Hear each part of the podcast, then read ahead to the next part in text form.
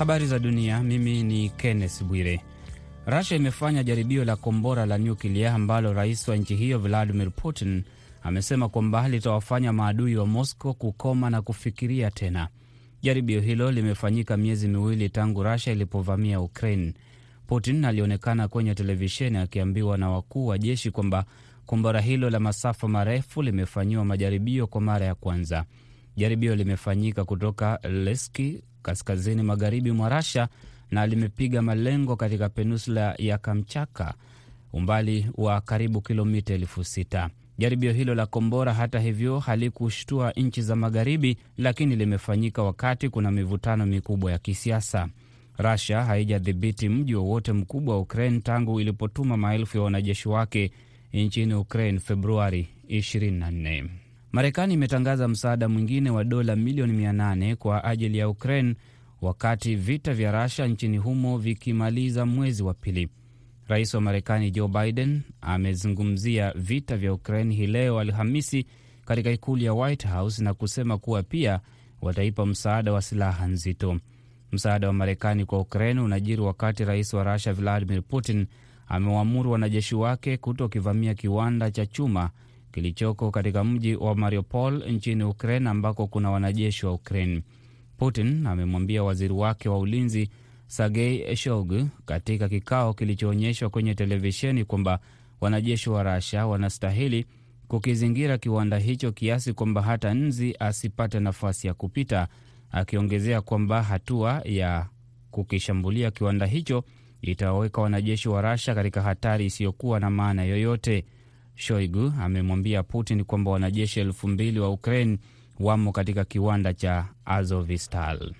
Rais wa China Xi Jinping amesisitiza msimamo wa serikali yake kwamba migogoro ya kimataifa inastahili kusuluhishwa kupitia mazungumzo na wala siyo kuwekewa vikwazo. Matamshi yake yanalenga vikwazo vya nchi za magharibi dhidi ya Russia kutokana na uvamizi wake nchini Ukraine. Akizungumza katika kongamano mjini Hainan, Xi amesema kwamba China inaheshimu sana uhuru na mipaka ya nchi zote na haiwezi kuingilia mambo ya ndani ya nchi hizo. Amesema kwamba kuna haja ya kujenga mfumo dhabiti wa usalama wa kudumu na wala sio kujenga mfumo wa usalama wa taifa kwa kuzingatia ukosefu wa usalama katika nchi zingine. China imeendelea kuwa na uhusiano mzuri na Russia na haijashutumu uvamizi wa Russia nchini Ukraine, huku ikishutumu vikwazo vikali ambavyo nchi za magharibi zimeiwekea Russia. Jeshi la anga la Israeli na wanamgambo wa Palestina wamepambana kote ukanda wa Gaza mapema hii leo Alhamisi, huku makabiliano yakitokea kwa mara nyingine katika sehemu hiyo takatifu zaidi ya Jerusalemu. Machafuko katika eneo la Gaza yamesababishwa na mzozo kati ya polisi wa Israeli na raia wa Palestina mjini Jerusalem. Shambulizi la roketi lililovurumishwa kutoka Gaza wiki hii liliharibu hali ya utulivu iliyokuwa imeshuhudiwa kwa muda wa miezi kadhaa. Wapiganaji wa Palestina walirusha roketi mbili kutoka Gaza kuelekea Israeli Jumatano jioni na mapema Alhamisi, huku ndege ya kivita ya Israeli ikitekeleza mashambulizi katika ngome inayokaliwa na kundi la Hamas.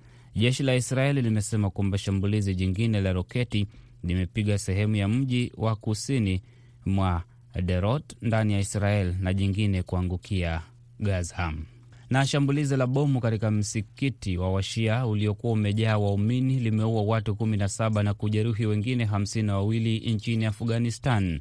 Shambulizi limetokea wakati wa maombi ya dhuhuri katika mji wa Mazar Sharif, mkoa wa Balk ulio kaskazini mwa Afghanistan. Mkuu wa hospitali kubwa ya sehemu hiyo ya Abu al Sina Belki Gosden ameambia Sauti ya Amerika kwamba watu sita kati ya waliojeruhiwa walikuwa katika hali mbaya. Walioshuhudia tukio hilo wamesema kwamba huenda idadi ya watu waliokufa ni kubwa kuliko ilivyotangazwa. Kundi la wanamgambo la ISIS Khorasan lenye uhusiano na kundi la Islamic State limedai kutekeleza shambulizi hilo. Nakomea hapo kwa sasa na kumpisha mwenzangu BMJ Muridhi na kipindi cha Kwa Undani. Naitwa Kenneth Bwire.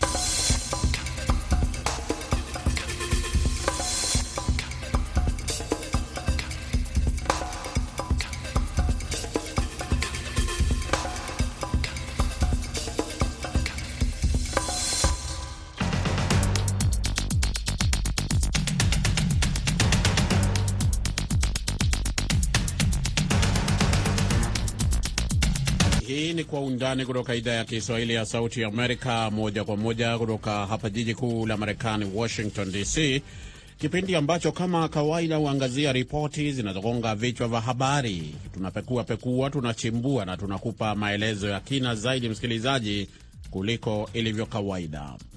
Katika sehemu ya kwanza ya kipindi hiki tutaangalia mzozo unaoendelea hapa Marekani baada ya jaji wa mahakama ya serikali kuu kuamua kwamba agizo la kitaifa la kuvaa barakoa kwenye ndege na usafiri mwingine wa umma sio halali. Wakati watu wanaposafiri, kuna wale wanaotaka kusafiri bila kuvalia na kuna wale wanaosema ni haki, acha tujikinge. Kwenye sehemu ya pili tutaangalia namna kuongezeka kwa bei ya mafuta kunaweza kuathiri nchi za Afrika Mashariki. Serikali nyingi za kwetu hapa mara nyingi ni zinaokota tu kodi pamoja na tozo kwa ajili ya kuweza kuendesha shughuli zao za ki, za kiserikali. Kwa hiyo hivi sasa ni vyema wakajifunga mkanda na hatua zinazostahili kuchukuliwa katika kulinda sekta hiyo muhimu na pia wananchi.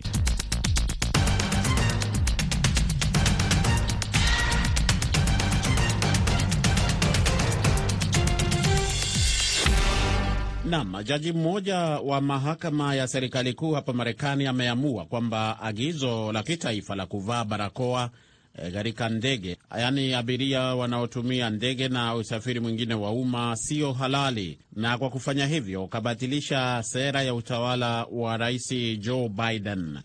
Uamuzi wa Jumatatu wa jaji Catherine Kimball Mizo katika mji wa Tampa, jimbo la Florida, ulieleza kwamba maafisa wa afya walikuwa wamevuka mamlaka yao na kukiuka sheria katika kutoa agizo hilo. Jaji huyo alisema kituo cha kudhibiti na kuzuia magonjwa wa CDC kilishindwa kuhalalisha uamuzi wake ipasavyo na hakikufuata taratibu katika kutoa agizo hilo. Msikilizaji, naona tayari kwenye laini ya simu tuna mchambuzi wetu kutoka kule Atlanta, Georgia, Dr Timothy Sadera. E, lakini Dr. Sadera, tulia kidogo, ni wape maelezo mafupi wasikilizaji.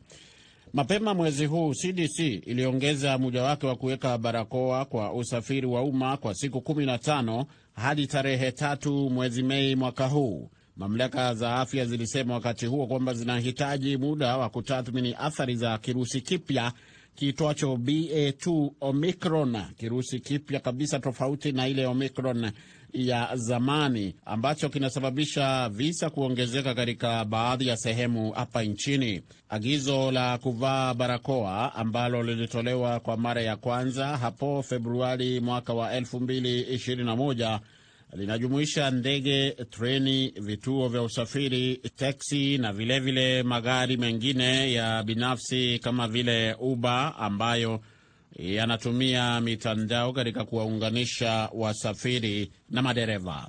E, lakini uamuzi huo wa mahakama e, umeibua hisia mseto e, likiwa ni gumzo kubwa kama ilivyotarajiwa kwa raia wa Marekani.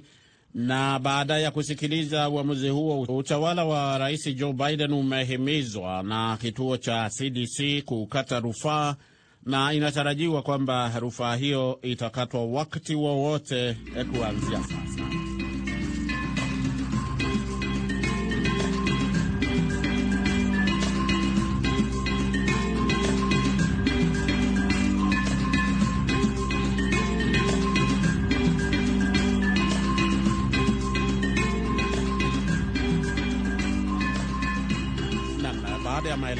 Kama nilivyokuahidi, tutakuwa na mchambuzi wa masuala ya hapa Marekani, ikiwa ni pamoja na siasa. Dr Timothy Sadera anajiunga nasi moja kwa moja kwa njia ya simu kutoka Atlanta, Georgia. Timothy Sadera, eh, kwanza uh, nimetoa maelezo mafupi, lakini eh, labda kwa yule ambaye anashangaa inakuwaje kwamba bado watu walikuwa wanaendelea kuvaa barakoa wakiwa eh, kwenye magari eh, ya usafiri wa umma na vyombo kama vile ndege eh, ili hali kwingineko oh, hali hiyo imeshasitishwa. Eh, tupe historia fupi, tulifikaje hapa? Uh, jambo la kwanza kwa kuvalia barakoa hapa Marekani sana sana wanazingatia yale mashauri ya CDC kwa sababu jinsi ambavyo ugonjwa ulivyokuwa umezambaa na pia kuwaudhi watu wengi na pia ukaweza kuathiri afya ya wengi. Kwa hivyo uh, watu wengi walikuwa katika hali ya mashaka, nivalie nisivalie. Lakini tukumbuke ya kwamba kuna majimbo ambayo hayakuvalia barakoa, yaliyatupa mbali, lakini wengine bado yanatia mkazo, na pia imekuwa na utata ya kwamba wakati watu wanaposafiri, kuna wale wanaotaka kusafiri bila kuvalia na kuna wale wanaosema ni haki, acha tujikinge. E, na tukikumbuka hapo e, Dr. Sadera, e, mgogoro umekuwepo kwa muda mrefu e, vuta ni kuvuta imekuwepo mpaka suala hili likawa ni la kisiasa e, hususan wakati wa kipindi ambapo korona ilikuwa imepamba moto. E, nini ambacho unaweza kuwakumbusha wasikilizaji?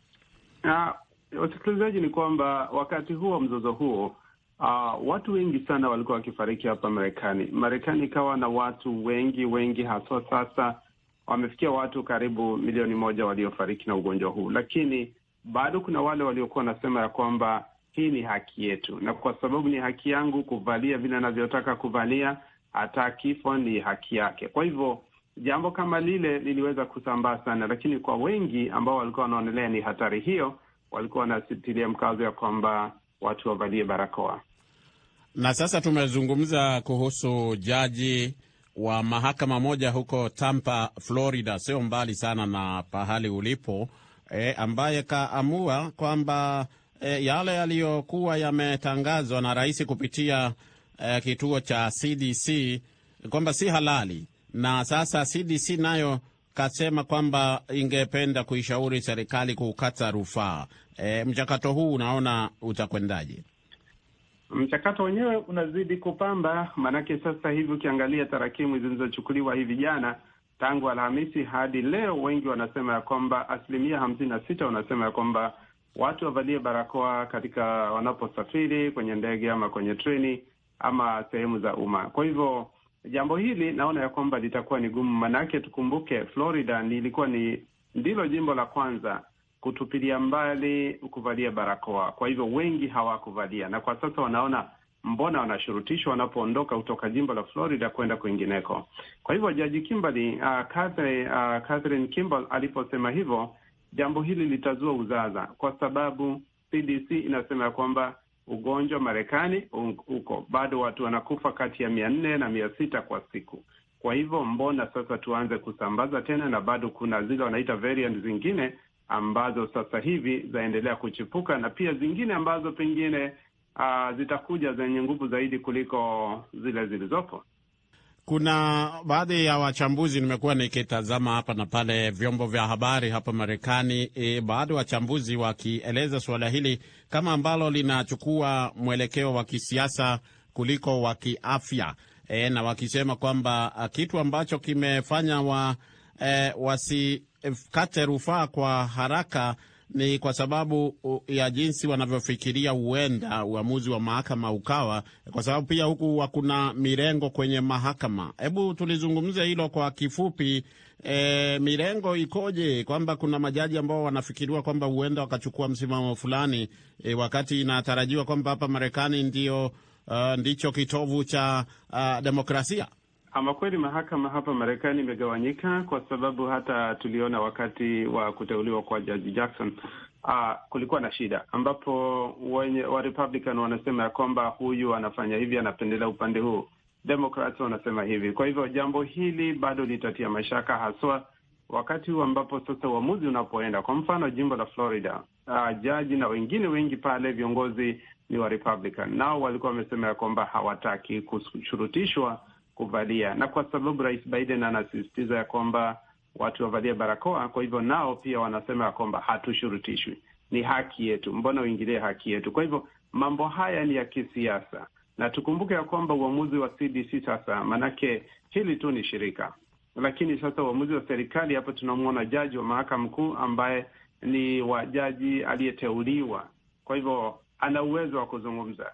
Hapa kuna wa, kunaonekana ya kwamba kuna pengo sasa, ni kuangalia ni sheria gani tunaangalia, afya ya umma ama ni pendekezo la watu. Kwa hivyo jambo hili litazua mtata.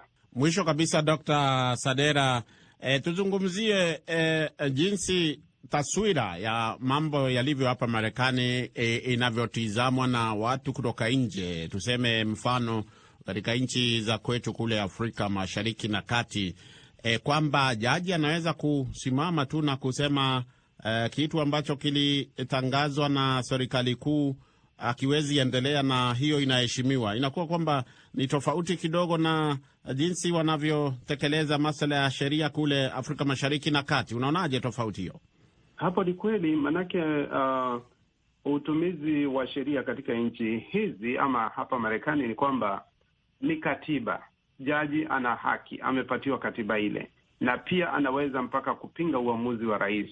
Lakini uzuri uliopo ni kwamba lazima afuate masharti, awe na zile alama ama viegezo vya kuonyesha mbona akasema hivi na kwa nini. Kwa hivyo anapotoa maoni yake, kuna ile tunaita freedom of speech na freedom of expression.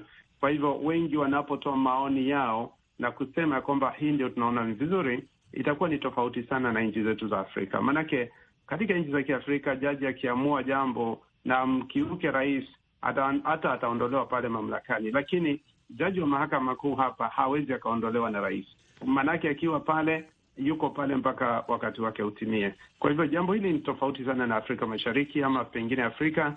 Wengi wanaona kwamba hapa Marekani kuna haki sana ya kuzungumza na kufanya uamuzi bila kushurutishwa, lakini kwa hapa Marekani sasa hivi siasa zinaingilia kati.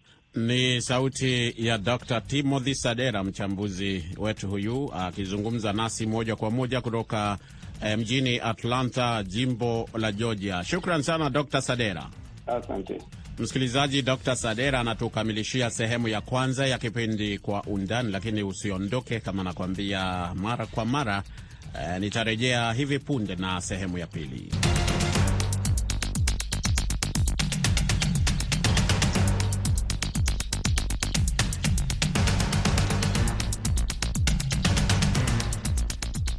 Karibu msikilizaji kwa sehemu ya pili ya kipindi Kwa Undani kutoka idhaa ya Kiswahili ya Sauti Amerika, moja kwa moja kutoka hapa Washington DC. Uko nami BMJ Muridhi. Tangu mapema mwezi huu nchi zote za Afrika Mashariki uh, zimekuwa zikikumbwa na uhaba mkubwa wa mafuta, hali iliyosababishwa na kukwama kwa huduma muhimu kama vile usafiri na kupanda kwa bei za bidhaa muhimu za kila siku.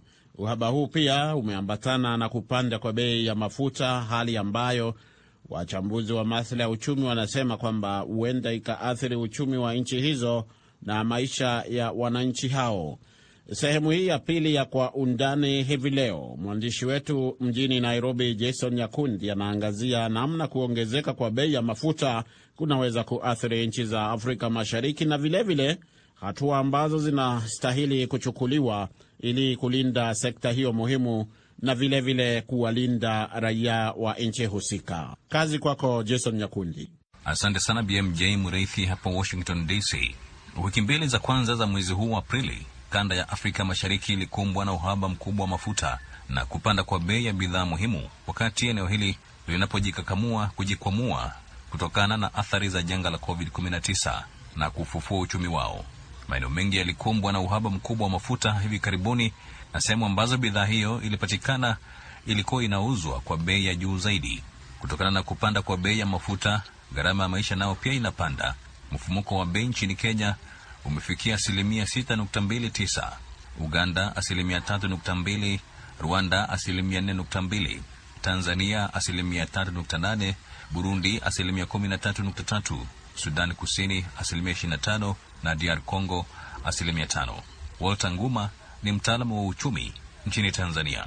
Ukiangalia ni kwamba ni kweli bei ya mafuta imepanda, hasa bei ya petroli pamoja na diesel imekwenda juu sana kwa nchi zetu hizi za Afrika, Afrika ya Mashariki. Ukienda Kenya, Uganda, Tanzania, Rwanda, Congo, kote huko bei ya mafuta imepanda juu, na kwa namna hiyo basi tunategemea kuendelea kuona kabisa kwamba bei ya vitu ikiendelea kupanda juu, kwa sababu unavyojua ni kwamba kwa asilimia kubwa shughuli nyingi za kiuchumi zinategemea sana rasilimali hii ya mafuta.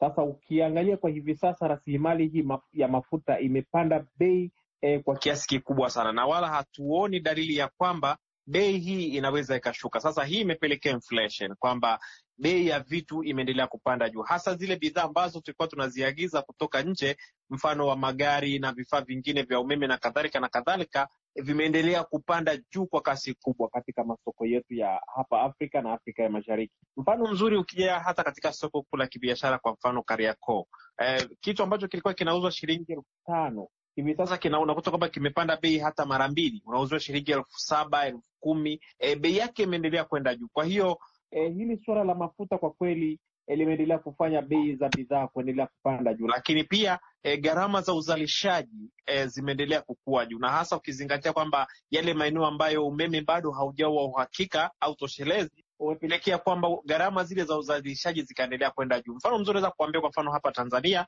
E, viwanda vingi hivi sasa uzalishaji wake e, umekuwa ni wa kusuasua kutokana na kwamba kuna lile tatizo la umeme, alafu pia wamekuwa na matumizi ya, ya kutumia jenereta ambazo zinatumia e, mfumo huu wa wa dizeli pamoja na petroli. Sasa hivi vyote vimepanda bei. Sasa ukiangalia ni kwa namna fulani kwamba viwanda hivi katika uzalishaji E, vime, vimeweza kusuasua kutokana na kwamba zile gharama za uzalishaji zimeendelea kwenda juu, lakini pia kuna zile bidhaa ambazo kwa tunategemea kutoka nje. Mfano mzuri pia ni e, ni kama kama unga wa ngano ambao tunategemea kutoka nje, nao pia gharama yake imeendelea kwenda juu. Kwa hiyo unaweza ukaona kabisa kwamba hali ya kiuchumi na hali ya maisha na thamani ya pesa yetu haina thamani ile kama ilivyokuwa mwaka jana au mwanzoni mwa Januari. Thamani yake kidogo imeshua kutokana na kwamba mfumuko wa bei una tabia ya kupunguza thamani ya pesa. Nchini Uganda, ambapo usambazaji wa mafuta umetatizwa tangu Januari, kuna mahali ambapo lita moja ya petroli iligharimu dola tatu. Kenya ilikumbwa na uhaba wa karibu wiki mbili na kulemaza huduma za usafiri wa umma. Nchini Kenya, uhaba wa mafuta ulilaumiwa kutokana na kushindwa kwa serikali kuwalipa wauzaji mafuta ruzuku yao, hata baada ya Rais Uhuru Kenyatta kutia saini bajeti ya ziada ya malipo ya shilingi bilioni 34 sawa na dola milioni 298 kwa hazina ya maendeleo ya petroli. Uhaba huo uliendelea kutokana na mzozo kuhusu kiasi ambacho serikali inadaiwa na kampuni za mafuta. Maafisa walisema ni shilingi bilioni 13 au dola milioni 112, lakini kampuni hizo zilisema zinadai zaidi ya dola bilioni 20 au dola milioni 173. Tanzania iliongeza bei ya mafuta kwa zaidi ya asilimia 11 kwa petroli na dizeli na asilimia 21 kwa mafuta ya taa, kwa mujibu wa bei zilizochapishwa na mamlaka ya udhibiti wa huduma za nishati na maji BURA zilizotekelezwa kuanzia Aprili 6. Bei ya petroli na dizeli ilipanda kwa shilingi 321 au dola senti 14 hadi shilingi 2861 au dola moja na senti 23 na shilingi 289 au dola senti 12 hadi shilingi 2692 au dola moja na senti 16 kwa lita mtawalia. Kwa sasa lita moja mafuta taa inagharimu shilingi 2882 za Tanzania au dola moja na senti 15. Jijini Dar es Salaam kutoka shilingi 2209 au dola senti 95 mwezi Machi. Bei za jumla za petroli, dizeli na mafuta ya taa ziliongezeka kwa asilimia 13.25, asilimia 12.69 na asilimia 22.72 mtawalia. Kulingana na mchumi Bwana Nguma, hali iliyopo kwa sasa itamwathiri zaidi pia mwananchi wa kawaida. Athari kubwa ukitaka kujua ya haya mafuta, usiangalie tu kwenye kwenye vyombo vya, vya moto vilivyoko barabarani au ndege zinazoruka. Nenda kwenye maisha ya kawaida ya mtu wa kawaida mwenye kipato cha kawaida. Kumbuka kwamba e, gharama za maisha zimekuwa, lakini vipato vya watu bado ni duni, nikiwa na maana ya kwamba vipato vya watu bado ni vile vile. Kama alikuwa ananunua mkate shilingi mia au alikuwa ananunua mkate shilingi elfu moja sasa hivi ananunua mkate kwa shilingi elfu mbili. Kumbuka ananunua kwa bei ya shilingi elfu mbili, lakini mshahara wake anaolipwa ni ule ule wa shilingi laki mbili. Kwa hiyo unaweza kuona kabisa kwamba maisha ya kawaida ya mwananchi yanaendelea kuwa magumu. Mfano mzuri pia hapa Tanzania wametangaza bei mpya e, za kusafiri. Kwa hiyo unaweza kuona kwamba gharama zile za usafiri zimeendelea kuongezeka. Kwa vyovyote vile, maisha ya watu lazima yatakuwa ni magumu sana e, kutokana na hali ya, ya mambo jinsi yalivyo. Gharama za vitu zimekuwa ukiangalia vifaa vya ujenzi gharama zake zimekwenda juu. Watu ambao walikuwa wanajenga hivi sasa e, wanakuwa na, wa, wa, wanakosa ile ile ile nguvu ya kuweza kuendeleza jenzi zao kwa sababu tayari e, kuna mfumuko wa bei, na mfumuko wa bei uko juu, lakini mshahara wake au kipato chake kiko pale pale. Kwa hiyo unaweza kuona kabisa kwamba kuna baadhi ya vitu ambavyo mwananchi huyu wa kawaida hivi sasa hawezi kuvikamilisha wala kuvitekeleza wala kuvianzisha kutokana na hali ya kiuchumi jinsi ilivyo. Gharama za maisha zimeongezeka, lakini kipato cha mwananchi kiko kiko pale pale. Kwa hiyo kwa vyovyote vile, maisha magumu kwa mwananchi ndicho kitu ambacho hivi sasa ana kiexperience. Kulingana na Benki ya Maendeleo ya Afrika AfDB, kasi ya ukuaji ya Afrika Mashariki ilishuka hadi asilimia sufuri nukta saba mwaka elfu mbili na ishirini. Ukuaji wa pato la taifa la Afrika Mashariki unakadiriwa kuwa asilimia tatu. Kenya inakadiriwa kukua kwa asilimia tano nukta tisa mwaka elfu mbili na ishirini na mbili kutoka asilimia tano mwaka elfu mbili na ishirini na moja lakini deni la umma limeongezeka na nchi sasa iko katika hatari kubwa ya kusumbuliwa na deni kulingana na IMF. Nchini Tanzania, AfDB inakadiria ukuaji wa pato la taifa kwa asilimia tano nukta nane mwaka huu kutokana na kuimarika kwa utendaji wa sekta ya utalii na kufunguliwa kwa njia za biashara. Ongezeko la bei ya nishati na mafuta linatarajiwa kuendelea na hivyo kuongeza mfumuko wa bei hadi asilimia 3.4 mwaka huu. Matumizi ya miradi mikubwa ya miundombinu na utendaji duni wa mapato unatarajiwa kuongeza upungufu hadi asilimia 3.2 ya pato la taifa inayofadhiliwa zaidi na ukopaji kutoka nje. Nchini Uganda, FDB inasema mtazamo wa kiuchumi una changamoto. Upungufu wa bajeti utabaki kwa asilimia sita mwaka huu, ikichangiwa na hitaji la uwekezaji katika miundombinu ikiwa ni pamoja na barabara, umeme na maji. Nchini Rwanda, ukuaji unatarajiwa kuongezeka mwaka huu ukisaidiwa na matumizi ya juu ya miundombinu kwenye uwanja wa ndege wa Bugesera na kuongezeka kwa sekta ya utalii, huku athari za janga la COVID zikiisha. Bwana Nguma anasishauri serikali kuzilinda sekta muhimu ili kuziwezesha kubaki kwenye biashara.